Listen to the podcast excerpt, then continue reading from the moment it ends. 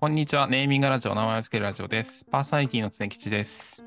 この番組は Z 世代とゆとり世代の狭間にいる社会人の2人、ケンショウと常吉が名前を付けることについてゆるく会話するラジオです。パーソナリティの検証です。名前をつけるとは定義し表現することです。僕たちが新しく発見した言葉、概念の再定義、名付け、この3つに関して、えー僕らで大喜利やあるあるをしたりしながらゆるく雑談をしていきます。それではやっていきましょう。お願いします。今日のタイん？企画はどういったもの今日でしょう？では3分ネタのコーナーです。パチパチパチパチ。イエーイ。説明しよう。3分ネタのコーナーとは、えー、ネタ出し会議を実は2人で、検証と2人でやってるんですけど、えっと、これ25分も持つわけなくねっていうネタ。でもせっかく思い出したからちょっと言いたいというか消化したいっていうネタをひたすら言っていくコーナーです。ちょっと初めてやります。今日はだからちょっと特別な回ですね。はい。供養会ではない。まあでも、まあネタの供養の回ですね。ボツにするにはちょっと惜しいけど、そう惜しいね。でも広げるにはちょっと。ちょっと広げるには広げきれんかったっていう。まあもしかしたらでも、うん、なんか乗るかもしれんけどな。話してる間に3分じゃ済まんかもしれんけど。そうね。いやちょっとー、ぱっと見の印象で切切っちゃったというか、こう控えに回った方や方々やから、うんまあ、とんでもないダークホースになる可能性はある。こうバケ い育成からみたいな。なるほどね。ちょっと対戦形式やりドラフト6位ぐ対戦形式やります。ちょっと、はい、戦わせんのお互いのやつ。いや、わかんないけど。まあでも交互に言ってったらいいんちゃう？そうね。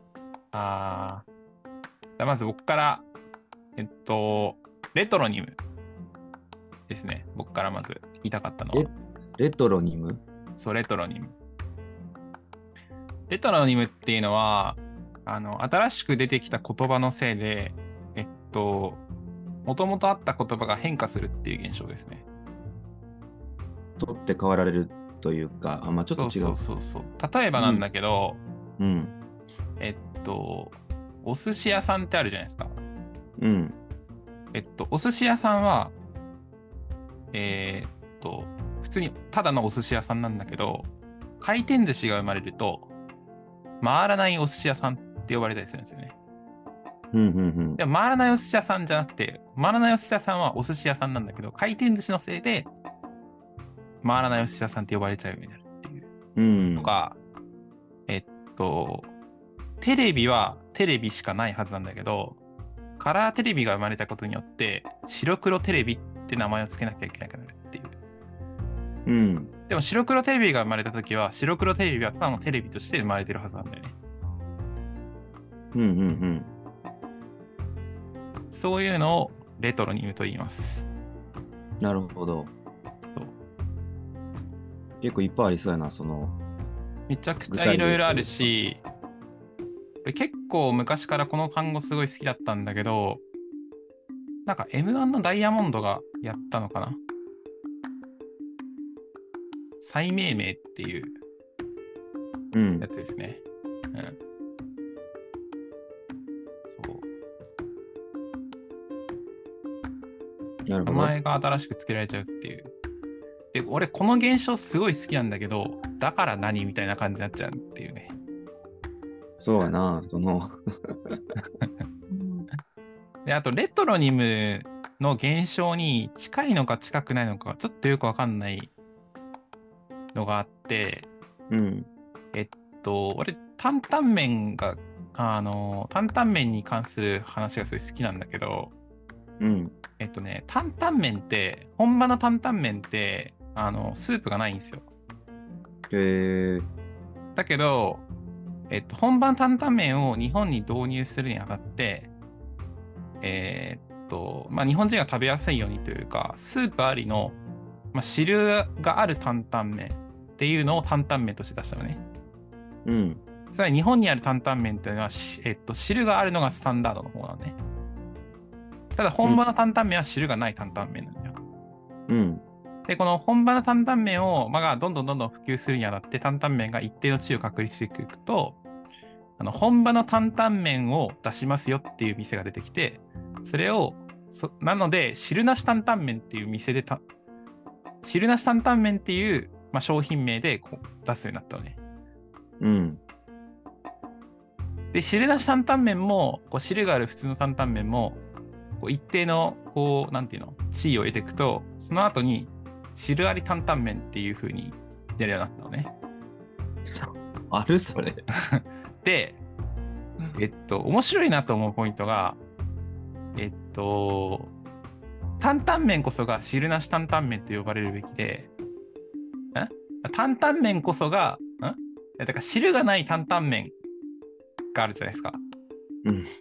で汁がない担々麺は汁なし担々麺じゃなくて担々麺として出されるべきで、で汁がある担々麺こそが担々麺じゃなくて汁あり担々麺って言われるべきだなって思うっていう。うん。これすごい好きですね。はい。はい、はい、終わりです。嘘やん。いや、まあ、ちょっと思ったのは、あの、うん。言語とかそうやなと思って、はいはいはいはいはい。あの、昭和レトロとか言うやん。はいはいはいはいはい。でも昭和からしたらなあっていう。確かにな最近あれらしいよ。平成レトロって言葉あるらしいよ。もう。マジか。怖くない？怖いな。生まれとして。レトロなの？みたいな。まだ。お前、お前らもいつか令和レトロになるんだから覚悟しとけよって思うな。なるほどね。はい。そういうことでしたね。はい。ね熱量高かったねうん。レトロニムので。もこれね、意味わかんないんだよね。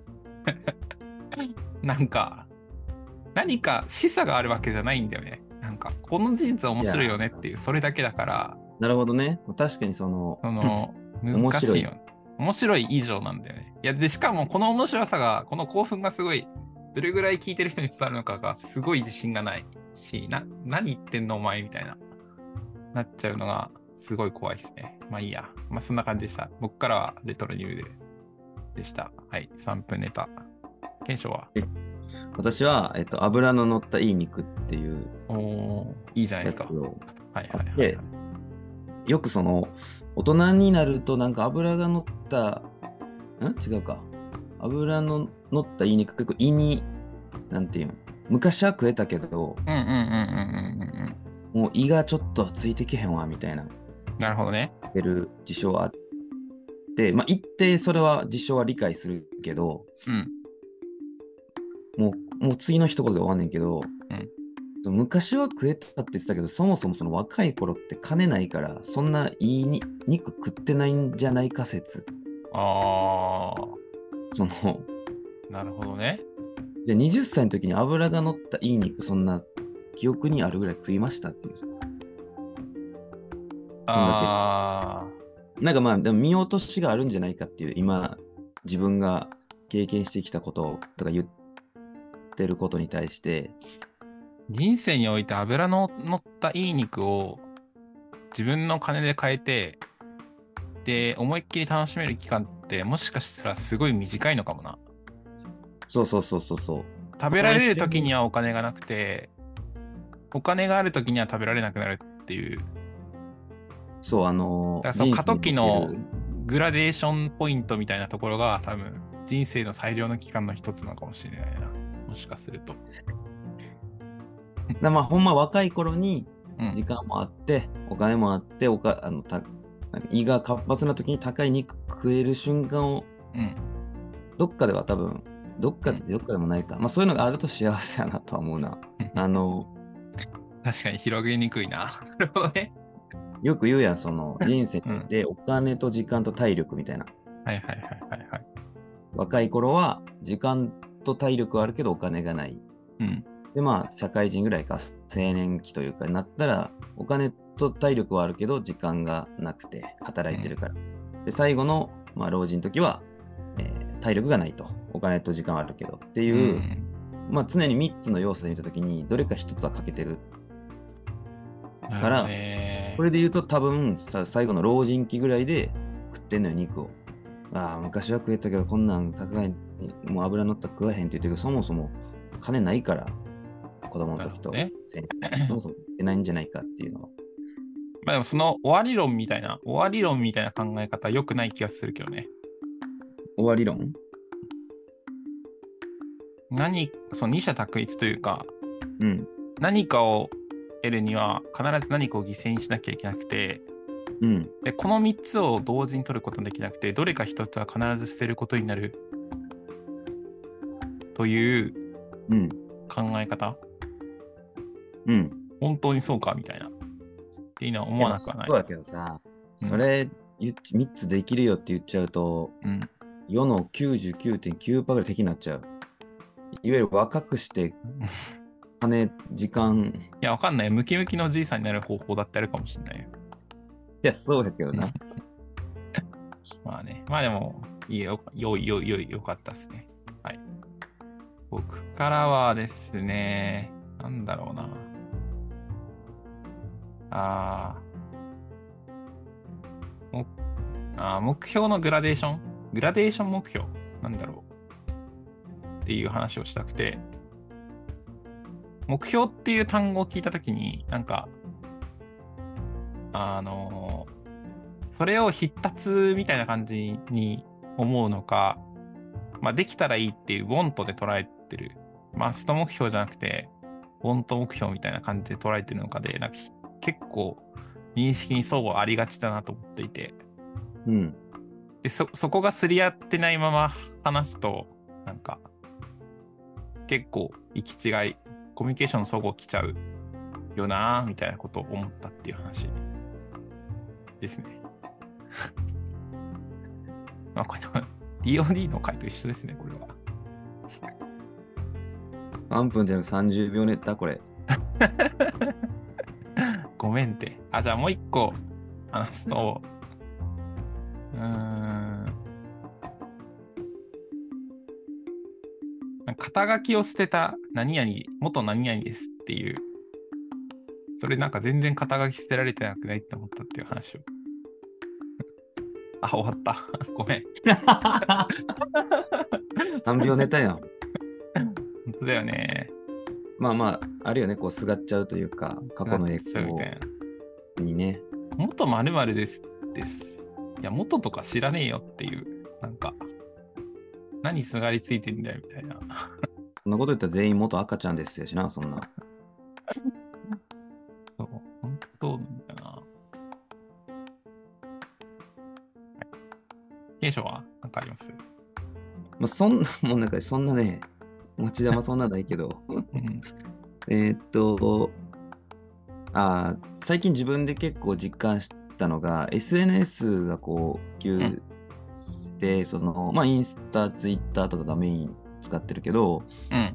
いいなって思った投稿とか記事とかに、こううんいいねして、そのまま見返さないっていうのを、うん。まあ、本で言うと、その、買って満足するとか、で、積んどくっていう、うん。積むに読むで、うんうん。積んどくね。本の積んどく積んどく結構好きですよ。あれの、まあ、SNS 積んどくっていう名前をつけたけど、あー、スクショ見見返さない問題。そういいなと思って置いといた、まあ、保存みたいな意味でいいねとかスクショとかするけど、それをこうカメラロールから引っ張り出したり、いいね欄を毎日、毎日っていうか定期的に見たりしてなくて、で、ほんまにね、たまに、そういえばあれいいねしたけど、どこやったっけってこう掘り下げて見てると、その過去の屍たちが、屍どころかでも結構生き生きして、いえ、これ、なんですぐ読まんかったやろみたいな記事とか、意外とあって、その、本ってさ、うん。お金を払って買うし、場所も取るとか、うん。うん。なんかこう、積んどくをしてることに、こう、ある程度、この罪悪感もあると思うのよ。だだからこそ、積んどくって言葉が生まれた気がしてて、なるほどね。SNS ってそこの、いわゆるその、質量はないやん。保存しておくことの。無制限だね。確かに。保管スペースは。うんで、お金も基本的にはかからないと。いいねしとくだけやと。だからなんかより、うん。より屍たちが増えてってる。結構最近は、まあ、そういう事象あるよねって話と、結構、で週1回ぐらい時間取って、あのうん全部見返すようにはしてんのよね。その、え本よりはさ、短い時間で消費、消化できるから、まあ、フィードのように消化できるよね、確かに。そう、なんかあの、か過去それで結構後悔したことがいくつかあって、そうなんだそう、一個パッと浮かぶのは、うん。なんか、なんかのブランドとここがコラボして、こういう、まあ、商品出します、カバン出しますみたいな時に、めっちゃいいと思って、うん。いいねをして、うん。で、でもは発売がしばらく先あで予約とかでもなかったから、うんその日に0時0分に買わないとみたいな。多分あ。速乾する。はいはいはいはいで、何ヶ月か、何ヶ月か何日か経って、ふと、あれ、そういえばあのカバンっていつ発売やったっけって見た日のなるほどね0時に発売やってん。そのお見たーのがもうそれはもうほんまにたまたまやけど11時ぐらいにパッてそういえば開いたらあれそういえば来月ぐらいかなと思ったらもうその日のなるほどね。もう10時間差とかそれはでも、保存する場所が違ってるんじゃないか？もしや。いやそうなんやけどなんていうんやろな普通に Google カレンダーにぶち込むのが一番いいと思うけどね。だほんまにうん欲しいかっていう考える期間もあんのよ自分にとってその何でも買うというよりは、その期間で考えるみたいなのもあってまあそれこそリマインダーみたいな設定するのは、まあ、最近はちょっとしてるんやけど、うんうんうんそれやりだすと世の中リマインダーだらけなんだよね、個人的には。いろんなとこでいろんな発売情報、どこで言えるかみたいな、そのボーダーもあって、一旦その置いとこうになっちゃうのよね。で、逃したっていうのがあったから、まあ、気軽にいいねできるへ分、まあだからリマインダーも一個の解決策やし、個人的にはそれをこう見返す時間を取ることで、うん。あの、対策は最近してるっていう感じかな。なんかでも、賢書とすごい気が合うなと思ったのは、なんかその、いいね欄を見返すっていう行為って、そんなやる人とやらない人いるっぽいよ。っていう。それ愛のあるいいねしてへんからじゃあみんな見返さない人。いやなんかコミュニケーションとしてのいいねをやってるのであって、保存用として使ってないみたいな、保存、保存スペースとして使ってないって言われたことが俺大学の時にあって、うん結構衝撃的だった。なんか、え？みたいな。保存スペースじゃないの？みたいな。あれはコミュニケーションとしてのいいねだから。だっていいねでしょ？みたいな。でもこっちからしてもいいねやもんな。そうそうそうそうそう。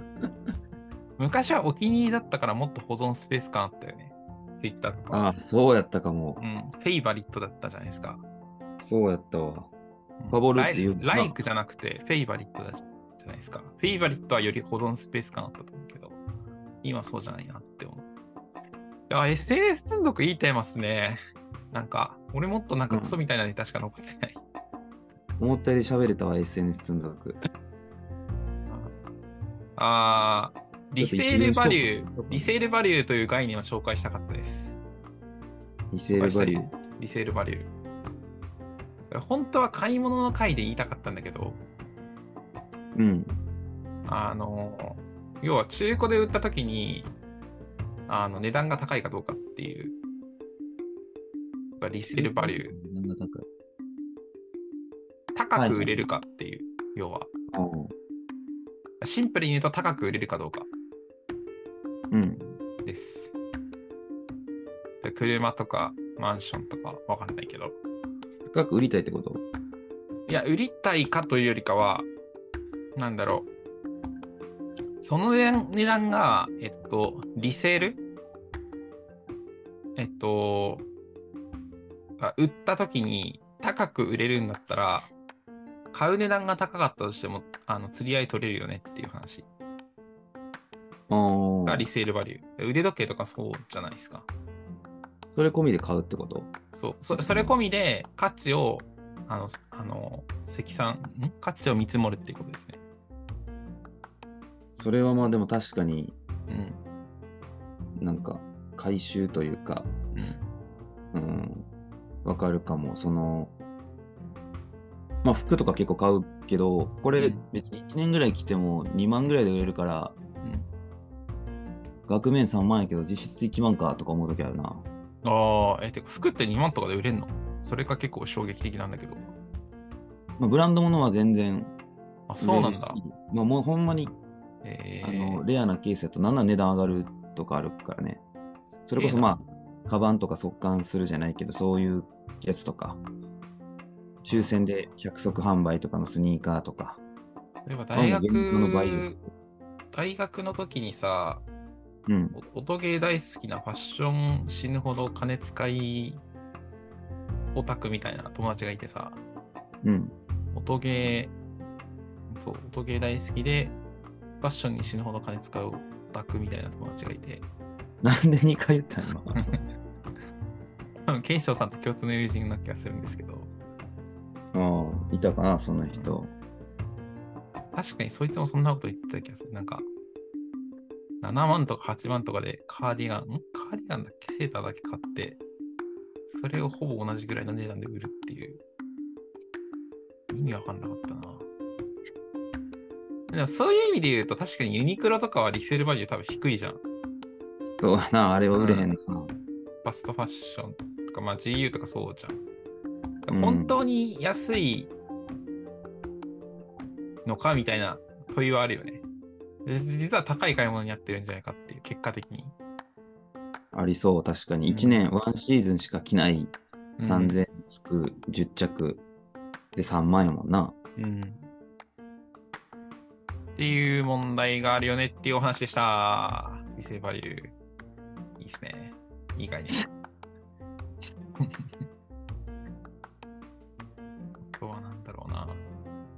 まあ、僕はもうそんな持ち玉ないけど、うん。あの、マルチタスクは存在しないっていう。ああ、なんか岸辺露伴は動かないみたいでいいですね。なんか。ダイヤモンドは砕けないみたいな。そうそうそう。いいね、返してくるの。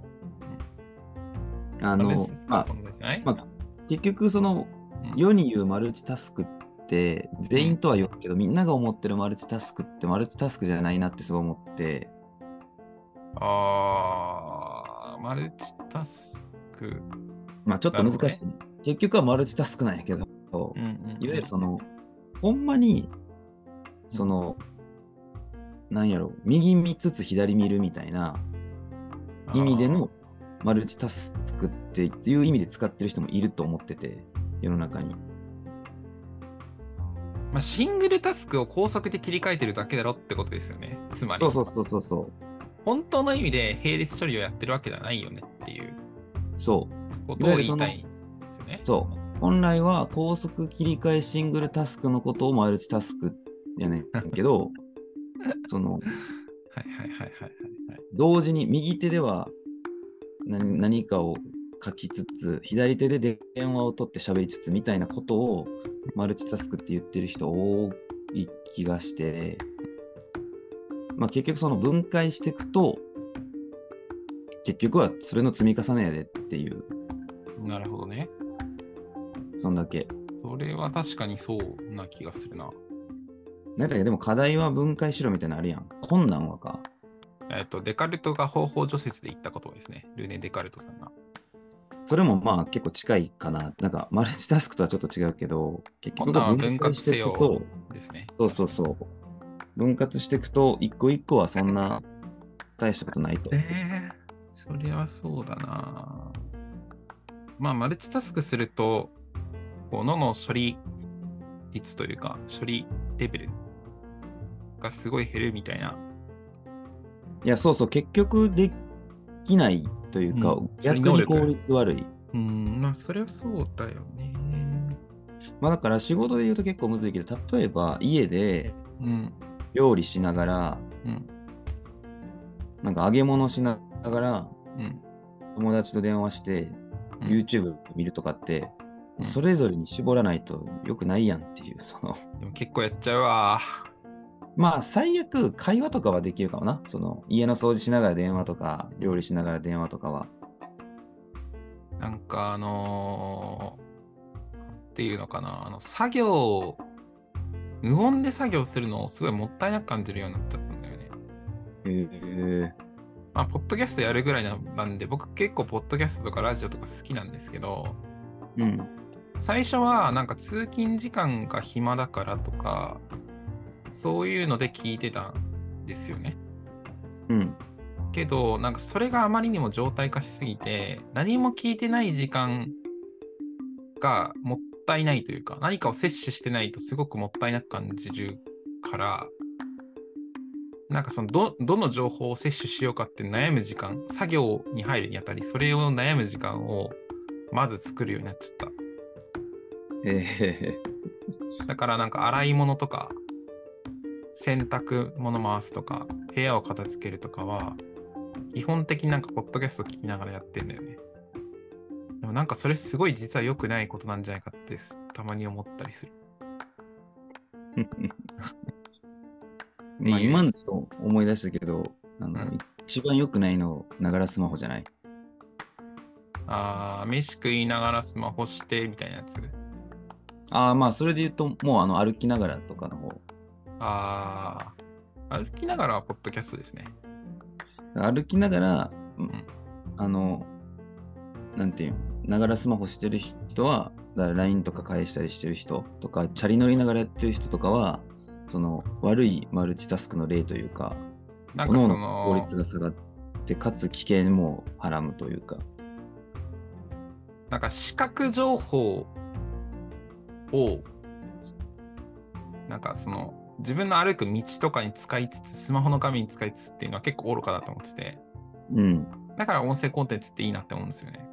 うん。で、なんていうのかな。えっと、なんだっけ、ショックズとかは、ショックズ、なんていうの。オープンイヤー、えっと、骨伝導イヤホン、ショックスっていうメーカーのやつあるんですけど、ここれだとかだと耳塞がないから、あの、外部の音とか取り込みながら、あの、音声コンテンツとか聞けるんですよ。うん。だから歩きながらでも全然危なくないというか、うん。っていう、テクノロジーでカバーするタイプね。耳を塞がないタイプのイヤホンがあるという。っていうね。なんで、いいぞ、音声コンテンツということでした。はい。宣伝。えー、僕の持ち玉は、あと結構たくさんあるな。うーんと、夕日や夜景より綺麗な人間ってなんやねんです。ありがとうございました。はい、ありがとうございました。こんな夜景より綺麗、君の方が綺麗だよみたいな。なんかすごい、すごいクラス、クラスが違うなというか、か全く別のものを比べてないかみたいなことを常々思うっていう、そういう話ですね。うーん、あとなんだろうな。終わりでいいの、今の。まあ、あれでしょ、そう、綺麗というものを、うん。より抽象化して比較してるというか、うん、それぞれ具体に落とし込むと、なんかもうそれこそ種別というか、もうジャンルすら全然違うけど、それをこう抽象化して綺麗度だけで競ってるみたいな。夜景の美しさと人間の美しさを決める、比べるセンスがよくわかんないんだけど、なんかマジで。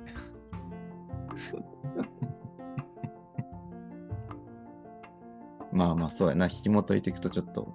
なんていうのかな。なんか鉛筆よりオムライスがうまいみたいな。なんか、いや、オムライスの方がそれはうまいでしょみたいな。ななんていうのかな。なんかそういう感じの印象を受けるというか。うん。なんだろう。幾何学より国語が好きですって言ったらさ、なんかそれを言うなら数学より国語が好きですの方が正しくないかいとか思っちゃう。だから何かを比較するときに、その流度が揃ってないとすごい気持ち悪い印象を受けるんだけど、なんか夜景と人間の美しさを比べるのめちゃくちゃそれ感がある。めっちゃ数学者やん。あれやろ？リンゴ1個とみかん1個足したら2じゃないみたいなやつじゃない？あー、そうですね。まあだから果物の個数という、なんていうの、あの、クラスというか、分、抽象度で見るんだったら、まあ別に果物1個と果物1個だって果物2個ですよねっていうのはわかる。けど、なんかみかんで捉えてるんだったら、なんかすすごい不思不思議な感じがする。1とす1がず1になる。え、じゃあそ、そんなこと言ったら牛乳1リットルとリンゴ1個足すと2ですか？みたいな。ん？うん？うん？うん？みたいな。なんか、何それみたいな。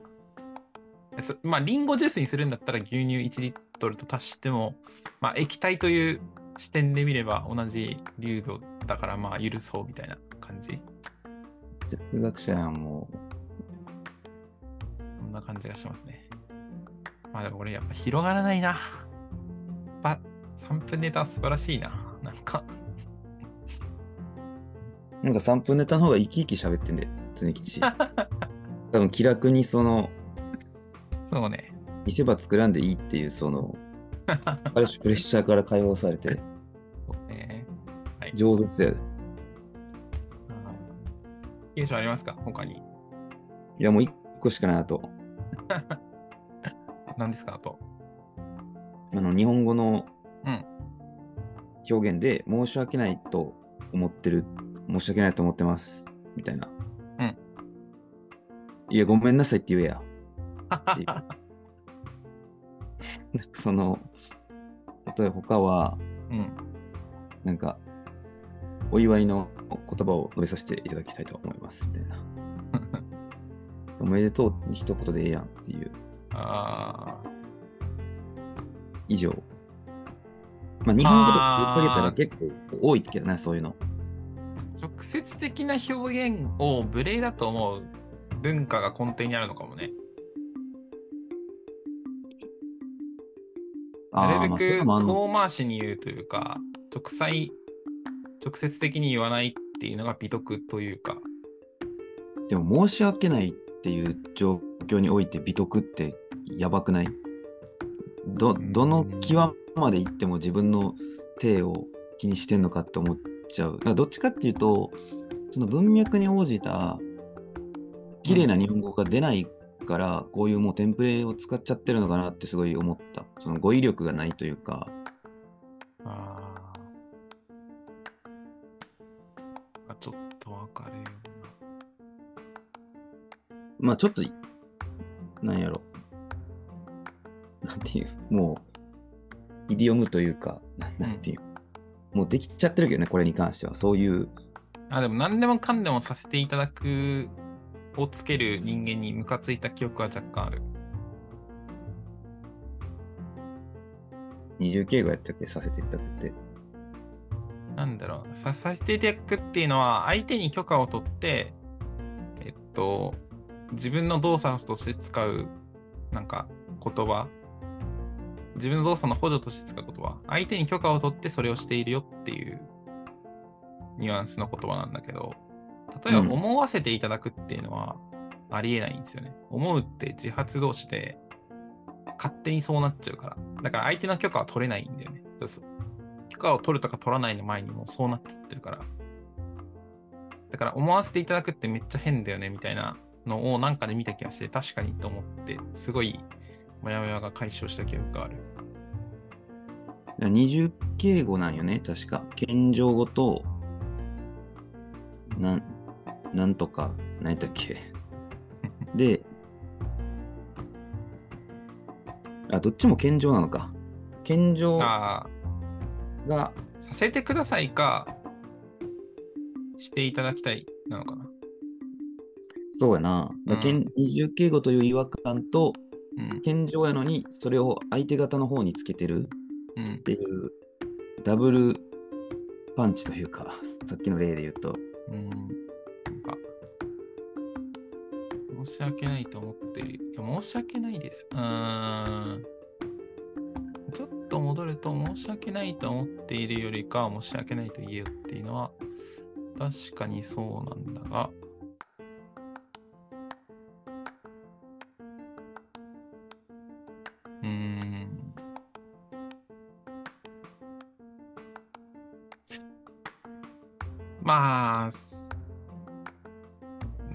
てない問題ありますね。謝りましょう。うん、いいと思います。はい。家にさせていただくでちょっと調べたら、させていただく症候群ってのがあるらしい。あー、なんかそれすごい違和感感じる、俺。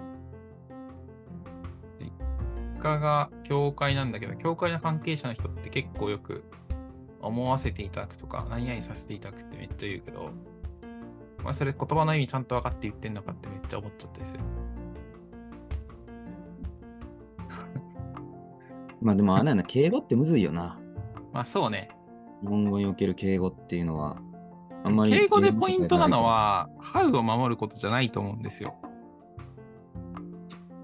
うん。ハウを守ることが大事なんじゃなくて、どういう言葉をすれば相手に敬意が伝わるんだろうって考え抜く姿勢だと思うんですよ。うんだ。から無思考に何々させていただくをつけましょうみたいな態度って一番敬意というかリスペクトから外れた行為だと思うんですよね。まあこれつけときゃええやみたいな。そう。まあそんなようなことを思いました。はい。次に行きましょ これ全部、全部消化してくるの？う。まあ次で最後かな。うん。どれにしよっかな。ああ、転んで笑われて怒るのって理不尽だねと思ったって話。ということ？なんか例えばさ、ヤクザがさ、なんだろう。ババナナの皮を、バナナの皮を踏んで滑って転んだとするじゃん。うん。でそれ見て通行人が笑ったとするじゃん。うん。じゃあヤクザが切れて何何見て笑ってんだこらみたいなこと言うじゃん。言うとするじゃん。うんそれめっちゃ理不尽だなって思ったっていう話。何それ。なんだろう。うんと。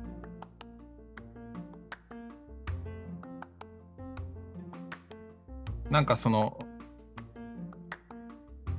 てか、なんだろう、笑われて、お笑われて、怒りの感情を持つのって、なんかすごい、もなんていうのか、意味がないというか、それは面白いから笑っちゃうよねっていう、なんていうのかな、怒る感情になる必要がないというか、別に馬鹿にされてるわけじゃないじゃないですか、笑われたとしても。うん。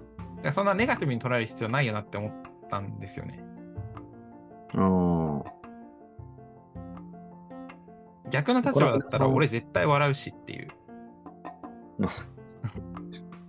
置かれてる、まあ、バナナの皮踏む例えがちょっとな。この間さ、話して、あの、うん。好きな歌詞があるみたいなやつで、うん。中島みゆきさんやっけ？ファイトね。あれのサビ戦。う戦う君の歌を戦わないやつは笑うだろうね。それは怒るでしょ、もう。いやー、まあ確かにそうか。まあ、何クソ魂というかね、それは。そのそうね。いや、もう笑っとけよみたいな。見ておけよって思っておけばいいと思うんですよね。うんうんうん。そいつに怒らなくても。まあ、でか、そそいつ、その、笑ってるその瞬間は笑ってるやつの方が正しいと思うけど、その後になんか、ムーブメントが起こされば、笑ってるやつが正しくなくなるから、まあ、それまで見とけって話ですよっていうことだと思うんですよね。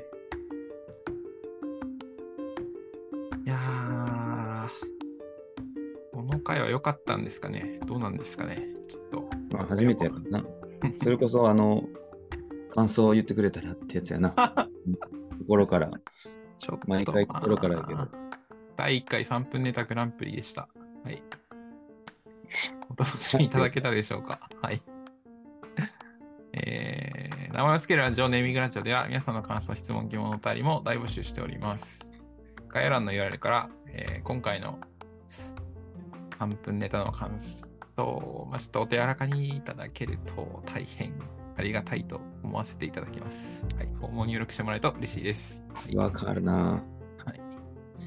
ツイッターで、えー感想をつぶやいていただける場合は、ハッシュタグ、ネーミングラジオすべてカタカナで、ネトビの間は伸ばし棒でお願いいたします。